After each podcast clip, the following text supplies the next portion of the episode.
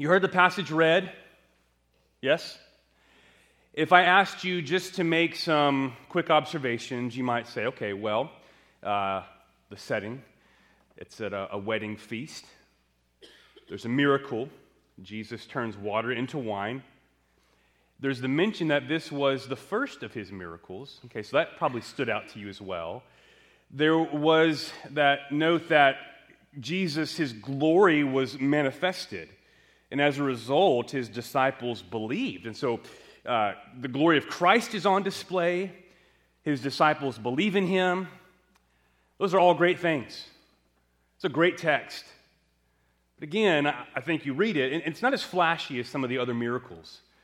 It's not a dead person being raised or a blind man having his eyes opened. It's a wedding feast, and they run out of wine, and Jesus turns water into wine, which I think is amazing. It is a miracle. But what's really going on here? What, what do we learn about Jesus and his ministry in this passage? John 2 1 to 12 is our text. The title, The King Has Come. And I would argue that that message is being declared through the miracle of Jesus, that the King has come. And here's the big idea the right response, the appropriate response to King Jesus is to believe and follow. Okay? What is the, if I asked you, what is the right response to King Jesus? Hopefully you would say, well, Chris, to believe and follow. There you go. Amen. Good. Good answer. Um, who likes celebrations? I like celebrations because there's typically food present. Most cultures in the world are familiar with the idea of celebration. We celebrate special days, birthdays, anniversaries. We celebrate special events, military victories, sport victories, weddings.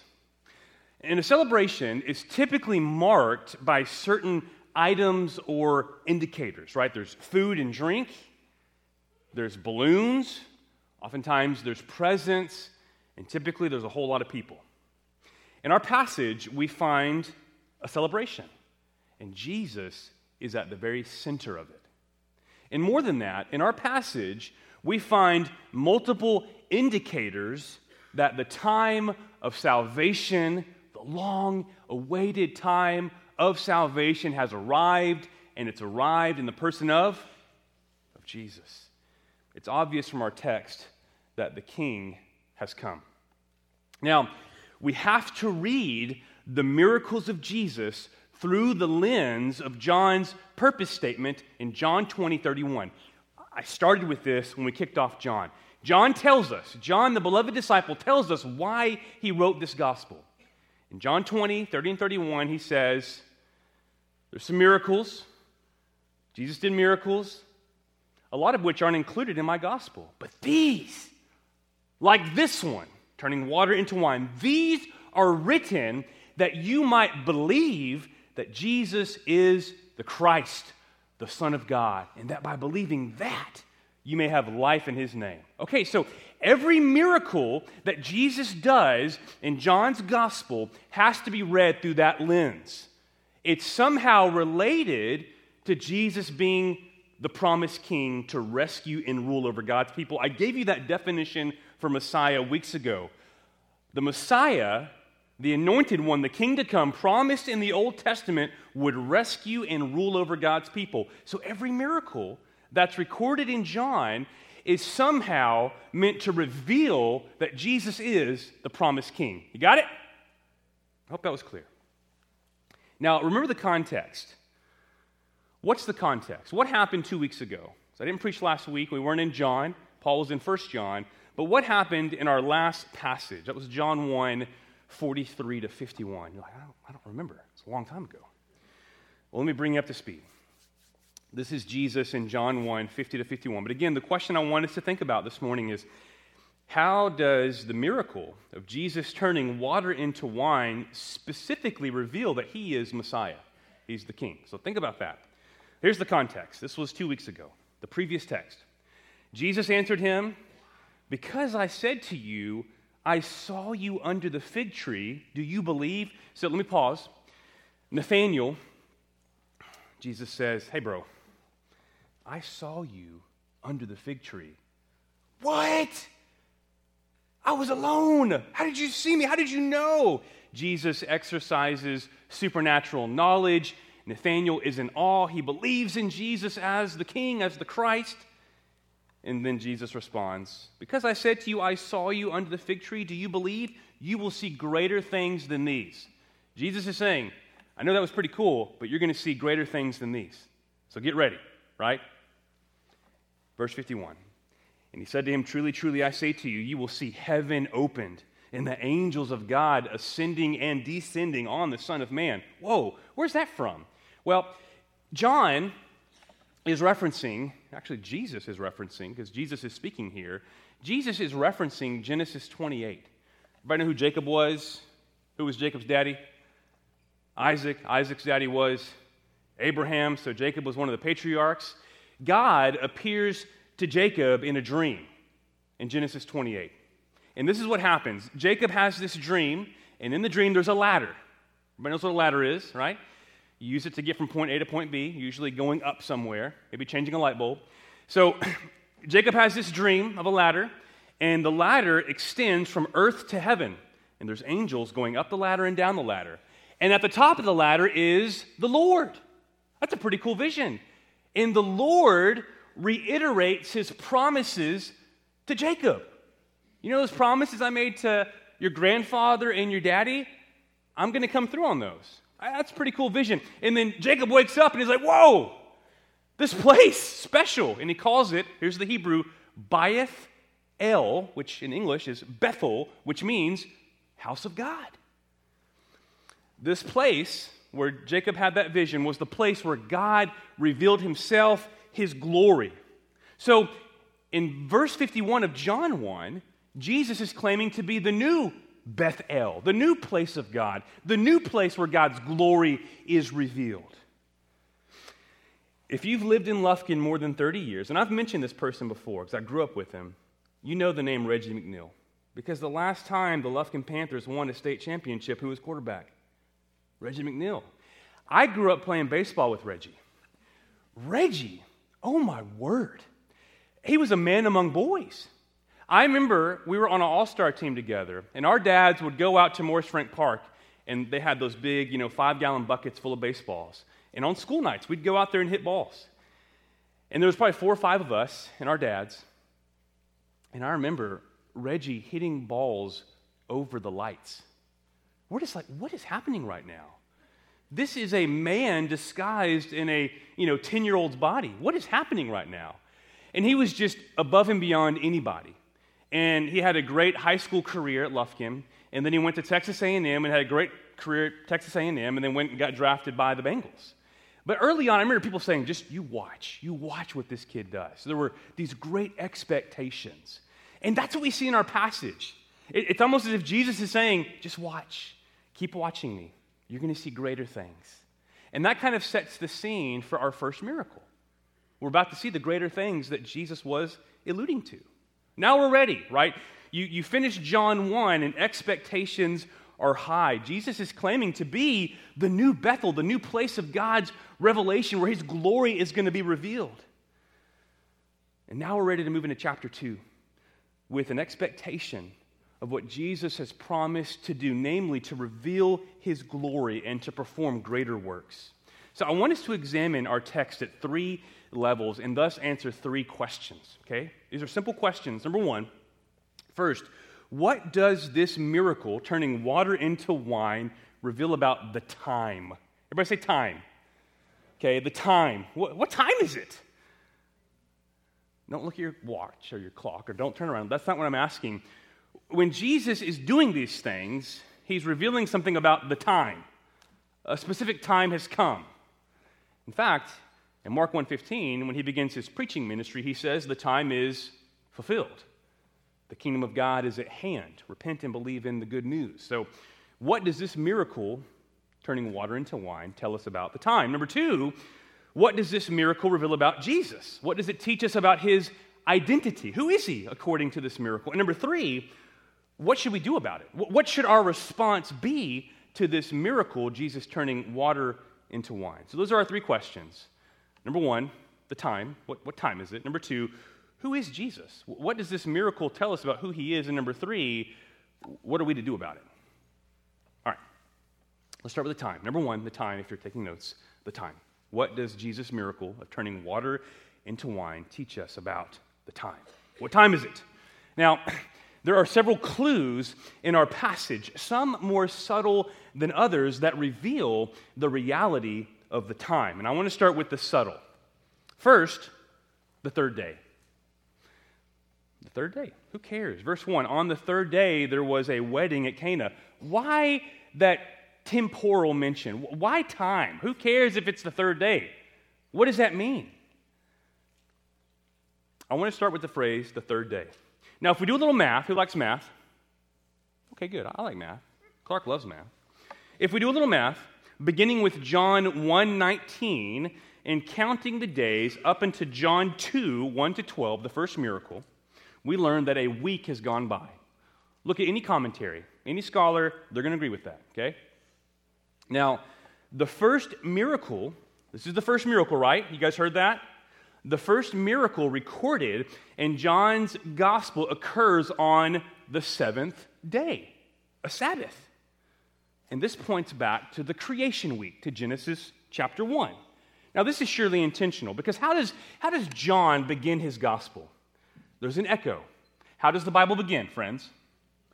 In the beginning, God created the heavens and the earth. How does John 1 begin? In the beginning was the Word. So that's a, an intentional echo back to Genesis 1, the week of creation.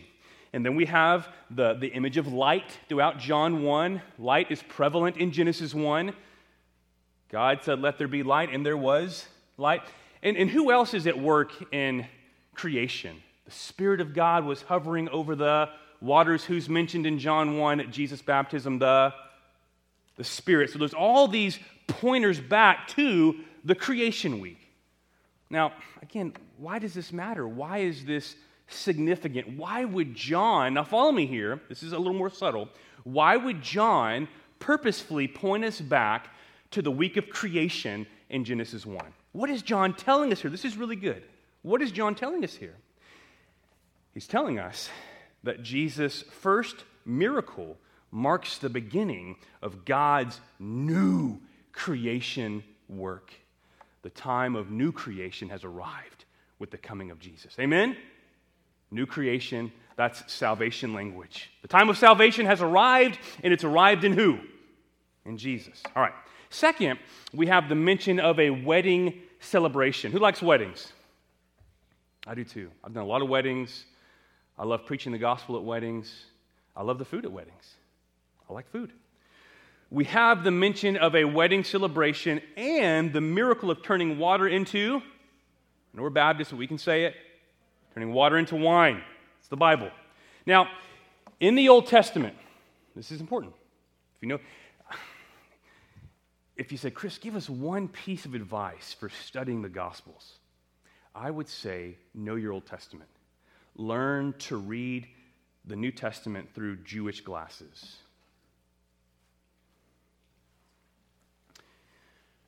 In the Old Testament, there's a strong correlation between the promised time of salvation. You know, there's a lot of passages in the Old Testament that point to Jesus. We get that, right? I mean, in Luke 24, two times in that chapter, Jesus says, The law and the prophets, they all bear witness to me. It all points to me. We got that, okay? So to really appreciate what's happening in John or Matthew or Mark or Luke, we need to be familiar with uh, the Old Testament. Now, in the Old Testament, here's, this is why I'm telling you this there's a strong correlation between the promised time of celebration. I'm sorry, the promised time of salvation. I pulled a Paul. I'm going to start saying that now, Paul. Where are you? I'm just kidding. I do that all the time. There's a correlation between the promised time of salvation and, believe it or not, Wine. wine. An abundance of wine. Feasts. Feasts. Who likes a good feast? When was the last time you had a feast? Adam, thank you for that tomahawk steak because I had a feast. And then I made a weapon from it. I'm just kidding. But it was, that was a good feast, brother. Thank you. In the Old Testament, there's a correlation between the promised time of salvation and an abundance of wine. You're thinking, come on, Chris, where are you getting that? Okay. Isaiah 25, 6 to 8. We're going to read that. Amos 9, 11 to 15. Jeremiah 31, 12 to 14. But again, God in His Word describes this end time salvation, what Christ would fulfill, using the image of a banquet or a feast with a lot of wine. People aren't getting drunk. Wine, what does it symbolize? Celebration. Just like in our culture, you go to a birthday party, what do you expect to see? Cake and candles and presents and balloons. Okay, so that's, that's the image here. Wine in a feast was used to point ahead to this great celebration. So when you thought of God's coming salvation, it was something to be celebrated. Now, if you read Isaiah 25 and Amos 9 and Jeremiah 31, what these passages have in common is that not only do they look ahead to the future time of salvation, but they do so by using these celebratory images of wine and great feasts an abundance of wine was associated with the coming day of God's salvation. I want to look at Isaiah 25, 6 to 8. Now, I wonder if you're familiar with this text. I, I wanted to put it on the screen for us to read together. On this mountain, the Lord of hosts will make for all people a feast of rich food, a feast of well aged wine, of rich food full of marrow, of aged wine well refined and he will swallow up on this mountain the covering that is cast over all peoples, the veil that is spread over all nations. Listen to verse 8. He will swallow up, ooh, what? He will swallow up death for how long? Forever. And the Lord will wipe away tears from all faces, and the reproach of his people he will take away from all the earth, for the Lord has spoken. It's a great passage. What's associated with this time of salvation a banquet, a feast, and, and wine. He will swallow up death forever. God will do this. This beautiful promise is wrapped up in the image of a great feast of rich food and well aged wine on the Mount of Mount Zion. For all the nations, by the way, if you caught that, for all the nations. An Old Testament scholar, John Oswalt, he writes for the Christian, if you read Isaiah 25, for the Christian, what other meaning can this have than the death and resurrection of Jesus Christ? In Him, in Christ, death has been defeated once and for all. And we say, Amen. For all the nations. So John surely has this in mind in including this particular miracle. The wedding feast and the miraculous provision of wine clearly mark this time as the time of fulfillment, the time of the Messiah, the time of salvation. It's likely that Isaiah 25, 6 to 8, is the primary text in the background here. Now, before one can experience the joyous and celebratory feast of God, something must be done. Death must be what? Must be destroyed. And this begins with the death and resurrection of who? Isn't it interesting that the good news that we herald as believers, as the church, it involves the death of our Savior. And God would sovereignly use that to put an end to death. Isn't that interesting? Would you have done that? Of course you wouldn't have. Neither would I have. But God knows what He's doing. He's all wise, all sovereign, and all good. Could this whole scene, if you were listening, John 2, 1 to 12, could this whole scene be a preview of what Jesus has come to do to provide rescue for sinners. This is surely a time to be celebrated. Why do we gather as a church? To celebrate who? Jesus and what he's done. What has he done? He's provided salvation. He's provided salvation. It's almost as if John wants us to see Jesus as the object of celebration, even though Jesus is just attending. You know, the Lord's Supper, the Last Supper, it's a Passover meal. You got bread, you got wine, but what's not mentioned in any of the gospel accounts? A lamb. There's no lamb mentioned. But who's at the center of the Last Supper? Jesus. What do the gospel writers want us to see? Oh, the lamb is present. The greater Passover lamb. And who's that? It's Jesus. What's interesting is, I mean, Jesus is invited to this wedding. But who's at the center of the wedding? It's not the bride or the bridegroom, It's Jesus. It's all about Him. He's being emphasized, He's being brought to light. Why do we celebrate? We celebrate because of, because of Jesus. We must remember that Isaiah 25, 6 to 8, and the events of John 2, 1 to 12 point to an even greater celebration to come, one that Jesus alludes to over supper, and one that is described in Revelation 21, 4. So, Mark 14, 25, Jesus says, This is the Last Supper. Truly, I say to you, I will not drink again of the fruit of the vine until that day when I drink it new in the kingdom of God. What's the end of our story, church? A great feast, a great celebration, and who's going to be at the center? Jesus Christ. Revelation 21 4. If you were listening to Isaiah 25 6 to 8, there's a lot of parallels to Revelation 21 verses 1 to 4. There's the image of death being swallowed up. Let's read verse 4 of Revelation 21. He will wipe away every tear from their eyes, and death shall be no more. Neither shall there be mourning, nor crying, nor pain anymore, for the former things have passed away. I know this is a lot. This is heavy. This is a tough passage. What have we seen so far? I'm going to stop briefly and just summarize. John wants us to see, I believe, that the first miracle, again, he includes this as the first miracle purposefully. He wants us to see that the first miracle presented in his gospel occurs on the seventh day of the week, a Sabbath, looking back to the first creation and declaring Jesus to be the bringer of new creation. Second, the wedding banquet scene and the miraculous provision of wine look back to Isaiah 25, 6 to 8, a well known passage that proclaims what? God's future salvation using the images of a feast and wine. John wants us to see in the arrival of Jesus the arrival of God's salvation. In Jesus, the time of salvation has finally come. So, what time is it according to our passage? The time of time of salvation. And next we have the mention of Jesus' hour. Who caught that? What does Jesus say to his mom? Woman?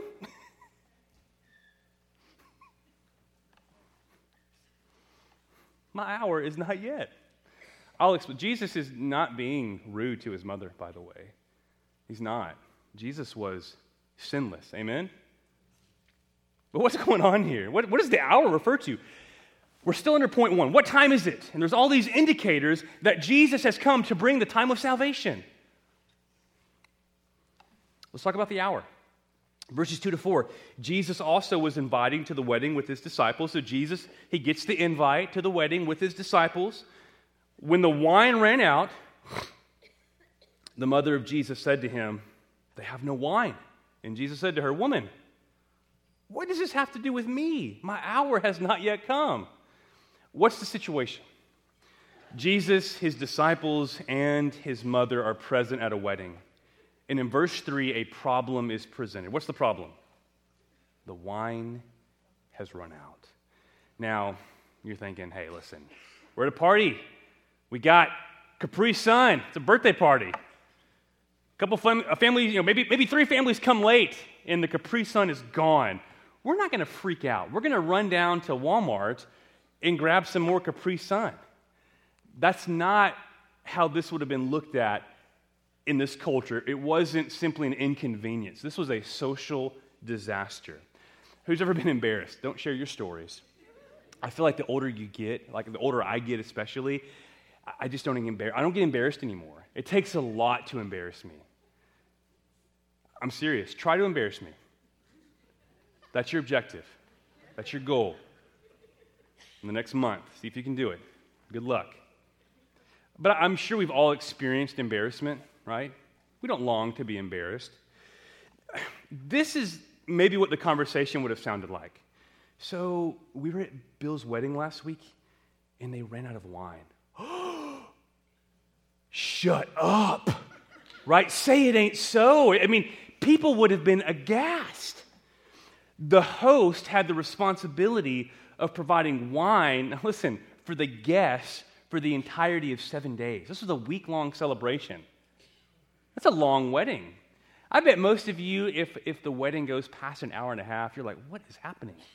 Let's get out of here. It's not my wedding day. Shame on you. This was an event to be celebrated, right? But if the wine ran out, it was a social taboo. It was beyond that, it was a social disaster. This would have put a major damper on the, the celebratory event. So, how does Jesus' mother respond? Well, she, she brings the situation to his attention. They, Jesus, they've, they've run out of wine. One commentator notes, and I, I disagree wholeheartedly. He says, Mary's request does not necessarily suggest that she expected her son to do a miracle. More likely, she is simply expressing her general reliance on the resourcefulness of Jesus. I think based on Jesus' response, Mary expects something great. I, I believe that. I do. And what about Jesus' response? Is he being rude? Woman, don't read it that way. The NIV reads, Woman, why do you involve me? Jesus replied, My hour has not yet come. Here's what's going on. Listen, it is not, it is not for the mother of Jesus to decide when Jesus should reveal himself, his glory, for he is acting in accordance to the will of his Father. It is not yet time at this point in his ministry for a full manifestation of his glory and majesty. Now, what does the hour refer to in John's gospel? It's mentioned a lot. It's mentioned in Luke as well. But the hour refers to something specific. John 7:30. So they were seeking to arrest Jesus, but no one laid a hand on him because his hour had not yet come. No one touched him because his hour had not yet come. Okay. John 8:20. But no one arrested him because his hour had not yet come. John 12:23. And Jesus answered them, The hour has come for the Son of Man to be glorified. And then John 13, 1. Now, before the feast of the Passover, when Jesus knew that his hour had come to depart out of this world to the Father. Okay, now we're getting somewhere. What does the hour refer to? Now, the hour is a major theme in John's gospel. It refers, are you ready? It refers to the hour of his glorification and more specifically to the to the cross, his death. The moment when the Son of Man would be lifted up and exalted. So, it's not yet time for a full manifestation of Christ's glory. So he acts discreetly only a small group, it includes us as well because we know about the story, but during the time in John 2 1 to 12, only a small group were aware of the miracle. Of course, Jesus, his mama, the disciples, and who else? There's one more the servants. Even though, now this is important, even though the ultimate moment of his glory isn't yet, the mention of his hour directs our attention to the end of the gospel, the moment of the cross, to remind us of why he came. Why did Jesus come? Why did he come? You could say he came to teach, he came to do miracles, yes. He came to serve, yes. But ultimately, he came to die. He came to give his life. There's this image at the end of the previous text, we saw it back in Genesis 28. It's the image of a ladder, and the ladder connects, right? Jesus is saying, You're going to see angels ascending and descending on the Son of Man. I am the ladder. Okay? How is the hour related to the ladder? The hour answers the question how does Jesus function as a ladder between us and God? Through his death, through his sacrifice in our place. Now, one more thing worth mentioning here it's the language of Jesus' glory being manifested in verse 11. Verse 11 the, this, the first of his signs, Jesus did at Cana in Galilee and manifested his glory, and the disciples believed in him. Wow. Okay, so they saw what he did, turning water into wine. His glory was revealed, and as a result, the disciples, they believed in him. The language of glory looks back to what? What book? Old Testament. We were there for a year and a half. Okay, Exodus, good. Oh, you guys are on it today. The mention of glory looks back to Exodus 33. What happened in Exodus 32? It was a day of infamy. It was the golden calf. God's people break commandments one and two. They commit idolatry against the Lord. And the Lord is fed up. I'm going to start over with you, Moses, and your family. I'm going to wipe out this wicked people. But what does Moses do? He intercedes, he prays, he pleads for God to continue to go with his people because if he doesn't, we might as well stay on this mountain. There's no way we're going to make it into the promised land. And he says, God, show me your glory. Show me that you're going to be with us. And he does. He hides Moses in a little cleft, right, in the rock, and he passes by. He shows his glory. So when you think about the first Exodus, think about God's glory. What was revealed of God in the first Exodus, the first rescue event. When you think Exodus, right, the, the Exodus, think rescue. God rescued his people and he revealed his what? His glory. The Bible promises there's going to be a new Exodus, a second Exodus, and God's going to reveal his glory. And, and what is seen in Jesus when he does this first miracle? His, his glory which screams that the time of the second Exodus, the new Exodus, the greater rescue has come, and it's come in Jesus. So, the seventh day, a wedding feast with wine, the hour of Jesus, and the manifestation of his glory. In sum, the first miracle of Jesus reveals that the time of salvation has arrived. The time of the new creation, the end of death, the new Exodus, the hour of salvation. John highlights Old Testament language and images to show that the coming of Jesus means fulfillment. The time of salvation has arrived. What about Jesus? What about Jesus? Point number two the identity. What does Jesus' miracle of turning water into wine teach us about him? Let's start with the end of our passage in verse 11. Verse 11 This, the first of his signs, Jesus did at Cana in Galilee and manifested his what? His glory. And his disciples believed. Andreas Kostenberger, that's uh, Pastor Mark's PhD advisor. He's a great New Testament scholar, a great John scholar. There's such thing as John scholars? Yeah, listen, when you go into the academy, you focus like on one specific area. And uh, Andreas Kostenberger is a John scholar. cool? Well, anyways. He writes The time of the Messiah, okay, so this is what the Jews believed. The time of the Messiah commonly was thought to be the period when God would reveal his glory. So when God revealed his glory, you would know who had arrived. If it was thought in the first century that the time of the, the Messiah, the time of the king who would rescue and rule over God's people, when he shows up, God's glory is going to be revealed. Jesus comes, he reveals God's glory, which means he is the he's the Messiah.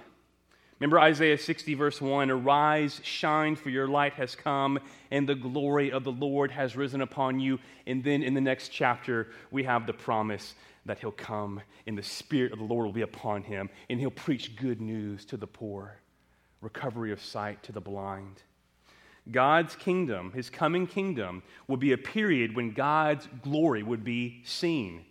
That was the expectation. Next, and this is really good, in our passage, Jesus fulfills the role of the bridegroom. What's a bridegroom? We never say that. What's a bridegroom? It's the groom. It's the groom, okay? It's the guy who's betrothed to be married to the girl. He's the bridegroom. The bride is the female, and the groom is the male, but they called him the bridegroom. I guess you could say he's the groom for the bride. Cool? All right, so Jesus fulfills the role of the bridegroom. Again, we're answering the question what do we learn about Jesus' identity in our passage? Verses 9 and 10. When the master of the feast tasted the water now become wine, and did not know where it came from, though the servants who had drawn the water they knew.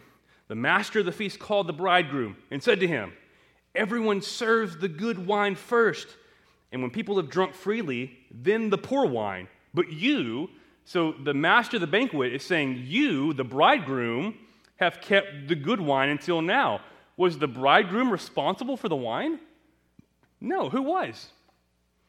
Who turned the water into wine? The master thinks it was the bridegroom that somehow brought the, the better wine to save the day. But who turned the water into wine? It was Jesus. Credit is so interesting. Credit is given to the groom for what Jesus had accomplished. Jesus is depicted as having fulfilled the role of who? The bridegroom. Where else is this image applied to Jesus? He's the groom or the bridegroom. Mark 2:19, and Jesus said to them, "Can the wedding guests fast while the bridegroom is with them? As long as they have the bridegroom with them, they cannot fast. It's a time to do what? Celebrate. Revelation 19:7. Oh, not yet, not yet, sorry. 2 Corinthians 11:2 first. 2 Corinthians 11:2. Paul says, "For I feel a divine jealousy for you, since I betrothed you to one husband, to present you as a pure virgin to Christ." Why is this significant? Jesus is depicted in the New Testament as a betrothed king. He is betrothed to who? Look around, bride. He's betrothed to his church. He is committed to his church. Ephesians 5 25, husbands, love your wives as Christ loved the, the church. He loves his church. He dies for his church. And one day, we, his church, will be united with him in heaven for how long? We're going to be with him in heaven for how long? Forever. Again, how does the end of our story, what does it sound like? How is it described in Revelation? Revelation 19:7, let us rejoice and exult and give him the glory, for the marriage of the Lamb has come, and his bride has made herself ready. Do you long for that day? Church, or should I say, bride of Christ, do you long to be with Jesus in glory? That is where our story is headed. John Piper states this is really good. He said, King Jesus came into the world to take a wife, not a harem, and not for sex, but to give her pleasures that make sex taste like cardboard. I guess Piper can get away with saying that. He paid for her with his life, and he is now at work by his spirit and by his word, purifying and beautifying her for himself and for her joy. Amen? Finally, let's talk about the significance of the particular time of the wedding. Now, I'm going to move quickly here because I'm almost done. What day did this wedding feast occur on? Again, it was a whole week, but the day the miracle took place, it was the third day. And if you go back to John 1 and you count forward from verse 19, it happened on the seventh day of Sabbath. Now, again, why is that significant? That this event would point us back to the creation week. Why does that matter? Well, what is God doing in Genesis 1? What's he doing? He's creating. What is Jesus doing in John 2? He's creating. He's turning water into, into wine. What's the climax of Genesis 1 and 2? The climax of creation. God created for six days, and on the seventh day, he, he rested. Okay, what does that mean? Did God get tired? Of course not. He's all powerful, he doesn't run out of power. Okay? Let's just read Genesis 2 1 to 3. Thus the heavens and the earth were finished, and all the host of them. And on the seventh day, God finished his work that he had done, and he rested on the seventh day from all his work that he had done. So God blessed the seventh day and made it holy because on it God rested from all his work that he had done in creation. God finished the work he had done. He rested and he blessed the seventh day and he made it holy. Okay. The image of Genesis 2, 1 to 3, is of a great king enthroned. He finishes his work of creation, and now he rests and he rules over his creation, over his people. The Sabbath was a day to recognize God's lordship over all creation. It was a day to behold and marvel at who He is and what He'd done. Similarly, the first miracle recorded in John's gospel reveals the lordship of Jesus, his authority over creation. Can you turn water into wine? Say it. Of course not. Who can? Jesus. He's the creator. That's what we're meant to see here. He is God. Well, again, we could go back to John 1 1 to 3. In the beginning was the Word, and the Word was with God, and the Word was God. He was in the beginning with God. Through him, all things were made. And without him, nothing was made that has been made. He's the creator. The miracle of turning water into wine reveals Jesus' authority over nature. He is the sovereign Lord of creation. Now, one more thing worth mentioning here. What does the master of the banquet say about the wine that Jesus made? Whoa. Whoa. This is the good stuff, right? This is like the reserve. This is the stuff you don't touch, right? He noticed, he acknowledges the quality, the quality of Jesus' wine. Jesus does everything well. Now, don't miss this. Does Jesus do things halfway? No. The master of the feast acknowledges the wine provided by Jesus as the superior wine, the good stuff. He acknowledges its excellent quality. And this is consistent with Jesus throughout his ministry. Let me give you some examples. John, the way he depicts Jesus, in fact, all the gospel writers, we see that Jesus' miracles are extraordinary. You know, he, doesn't just heal a man become blind, but a man born blind, John 9. He doesn't raise a man who had just died, but a man who'd been dead for several days. We are meant to respond to Jesus in awe because of the quality of his work. Amen? And it's the same with his death and resurrection. In sum, in our passage, three things here that we're meant to see about his identity. Number one, Jesus is the king come to rescue and rule over his people. Number two, Jesus is the bridegroom come to pay for his bride with his what? His life. And number three, Jesus is God, the creator and sovereign Lord of creation. And then lastly, and this is quick, how are we meant to respond? What do we do with this passage?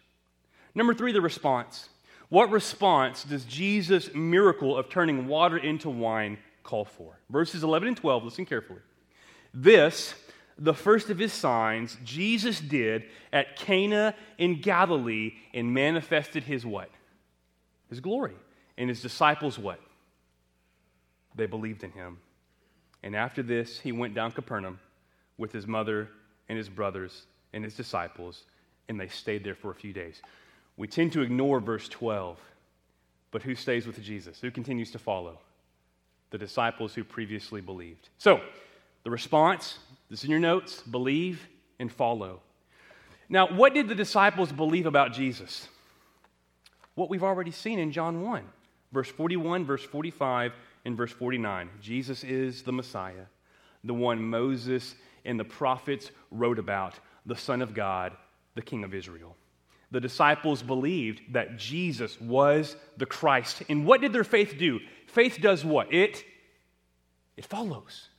Everybody say faith follows. Right? Their faith followed. Faith follows. If you trust in Jesus as your Lord and Savior, then you'll be found following him, going where he says go, doing what he says do.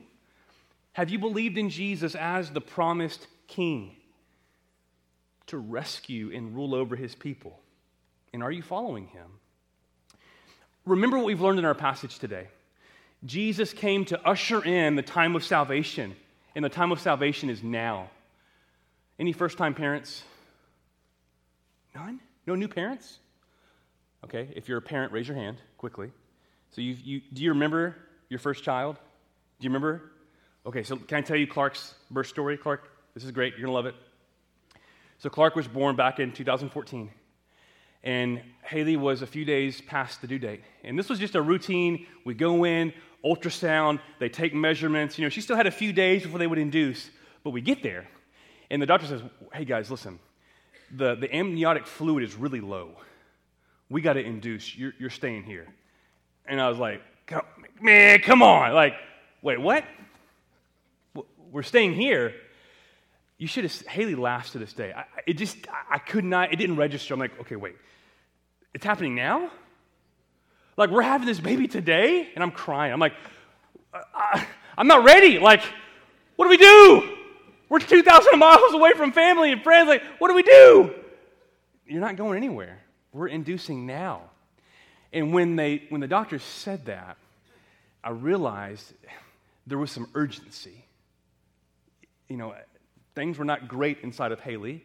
They needed to act now. The time to have this baby was was now. What we see in our passage is that the time of salvation is it's now. Therefore, there should be this sense of urgency. We should be telling others that the king has come. He's provided salvation. He is the ladder to God through his life, death, and resurrection. Believe in him and follow him. I talked to a guy just the other day. I met him at a store. I said, Man, do you know the gospel? I'll begin conversations like that. Do you know the gospel? What you talking about, gospel? Do you know who Jesus is? Do you know what he did? Bro, he lived a perfect life. He died for sinners and he rose again. And if we trust in him, we can be forgiven and have a relationship with God forever. I didn't say he was the ladder, I think that would have confused him. He's the ladder. Guys, do you sense that urgency? The king has come, salvation has been provided. Let me end with three quick applications. Number one, hey, listen, behold, believe, and follow Jesus. Okay? And as we saw today, faith does what it follows. Number two, celebrate Jesus now. Why do we gather as a church? Why do we take the Lord's Supper? We're doing that next Sunday to celebrate. Celebrate now and look forward to the celebration to come. You know, there's, there is some irony in our passage. As one scholar notes, the bridegroom was the person being celebrated. Jesus, in contrast, was just one of the ones bestowing honor. Yet it was Jesus who, in the end, became the honored guest and the person being celebrated. The irony, now this is good, the irony reaches its climax when the master of the banquet gives the credit for the superior wine to the who? To the groom. And the silence of the bridegroom is deafening. The name of Jesus shouts through the silence. Here's the point there is only one who is all deserving of our praise and our honor in our lives. And who is that? It's Jesus. Are you committed to giving him all honor and praise? Remember, John's purpose in his gospel is to show us the matchless worth of Jesus so that we might behold, believe, and follow him. And number three, listen, because the time of salvation has come, it's time to bring others to Jesus. It's urgent. Amen? People are dying without Christ. And we have the good news. We know who the ladder is, the one who came to make a way for sinners to be brought back into fellowship with God. And his name is Jesus. So the time has come. The hour of salvation is now. Make Jesus known. Amen? 1 4P challenge. Man, my central boys. They listen, these central boys who do Bible study, me and Kobe are there every Wednesday. They know the 1-4P challenge. I wonder if you guys know it. I asked them, and I think, White, you gave it to me. Maybe not in the right order, but you got all four of them, man. I think you just mixed up two and three. But I was like, my boy. Number one, what do you do? Start, you, got, you can find one person in your relational world who doesn't know Christ, who's lost. Start praying for them. That's the first P. Start planning how you're going to engage them. Number three, practice Live out the gospel before them. Number four, what do you got to do with good news? You got to proclaim it, you got to tell it. There's a sense of urgency. People need to hear the good news. Tell them about Jesus. Invite them to leave their sin and follow Christ. Amen? Let's get to it. Let me pray. Jesus, we praise you. You are the bridegroom. You came to pay for your bride through your life. You are the one worthy of our celebrations. We gather in your name and for your glory. And I pray, Father, that we would know, that we know that we know that the Christ has come, the time of salvation is now, and that there are lost people all around us who are dying and going to hell who need to hear about the Savior. Father, give us boldness to go to them, to call them to leave their sin behind, and to trust in Jesus for salvation. We thank you for saving us. We thank you for loving us. And we thank you that you give us the Spirit to be your witnesses. And may we do that for your glory and the good of others. And all God's people said, in the name of Jesus, amen. Amen.